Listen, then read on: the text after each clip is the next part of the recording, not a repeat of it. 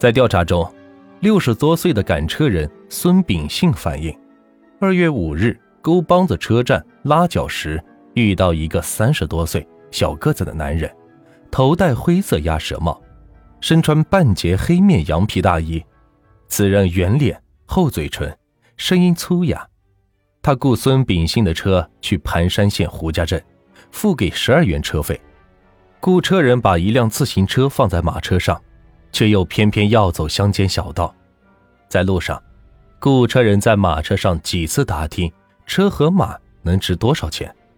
出来搞运输要不要带牲畜执照，路上是否检查证件，这让孙秉信感到是有些异常，不由得起了防备之心。当天色渐黑时，雇车人突然拿起绳子朝孙秉信脖子勒去，没想到孙秉信及时发现，抡起鞭子反击。雇车人见势不妙，骑上自行车，趁夜溜掉了。无巧不成书的是，二月七日早，孙秉信赶车在沟帮子铁路前，又与这个雇车人遇上了。雇车人慌忙骑车逃跑，孙秉信赶车追没追上。他观察到，雇车人逃跑的方向是赵屯镇，这是一条非常重要的线索。这个行凶未成的雇车人与四起杀人抢劫案的手段相同，其年龄、身高与掌握的情况一致。同时，侦查员注意到，雇车人对现实牲畜价格、运输规章不了解，在寒冷的冬季只穿了一件半截皮的大衣，头戴鸭舌帽。种种迹象表明，雇车人很可能是个在押多年的刑满释放人员。侦查员经过反复的推敲，很快确定雇车人的活动范围，制定出侦查方案：一、对沟帮子一带加强社会面控制；被害人提供的雇车人逃窜方向，对通往赵屯、青堆子两地的沿途各村走访调查；二。召开北镇县南半部的十二个乡镇的派出所所长、厂矿保卫科股长紧急开会，公布案情和案犯的特征，动员群众注意发现被抢走的车处、销赃的场所，检举重大嫌疑人。三、充分利用车站、旅店、牲畜市场的特警力量，交给任务，定点接头，在主要的交通要道设立堵卡点。一张抓捕杀人抢劫犯、雇车人的恢恢天网是撒开了。二月十三日，派往青堆子镇的侦查员得到报告：一月二十日下午，有人在桥南丁字口路发现一个三十多岁、小个子、头戴灰色鸭舌帽、身穿半截皮大衣的车夫与几个农民讲价卖条马车。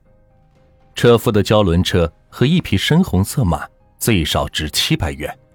车夫却以四百八十元卖给了一个四十多岁、中等个子的人。侦查员从这一线索中立即想到一月十九日发现的第二具尸体和被抢走的一匹深红色的马。这个卖车人的体貌、衣着与雇车人极为相似，他为什么将价值七百元的马车便宜卖给他人呢？这个卖车人有可能就是。杀人抢劫的雇车人，作案后急于销赃，但是卖车人和买车人均不知去向。侦查员经过走访，得到另一个渺茫的线索：当时在卖车人周围有个六十多岁老头，也想买这台便宜车，却没买成。这个老头可能姓李，两年前从吴家乡迁到青堆子镇，不知具体落户地点。侦查员估计此人知道。卖车人或者买车人的去向，于是立即决定查找姓李的老头。深夜，侦查员与青堆子镇派出所全体的民警仔细查阅了近两年来从吴家乡迁来的准签证和各村户口卡，终于查找到砖台村有一个叫做李树珍的老头。侦查员连夜赶到砖台村，才知道李树珍。现在在吴家乡东兴村的外甥家，侦查员又驱车五十里赶到了东兴村。经访问得知，李树珍已经两个月没出了。但他却提供了一条线索：一个叫童树和，面貌年龄和他相仿，也会赶车，爱养牲畜，也是两年前迁到砖台村的。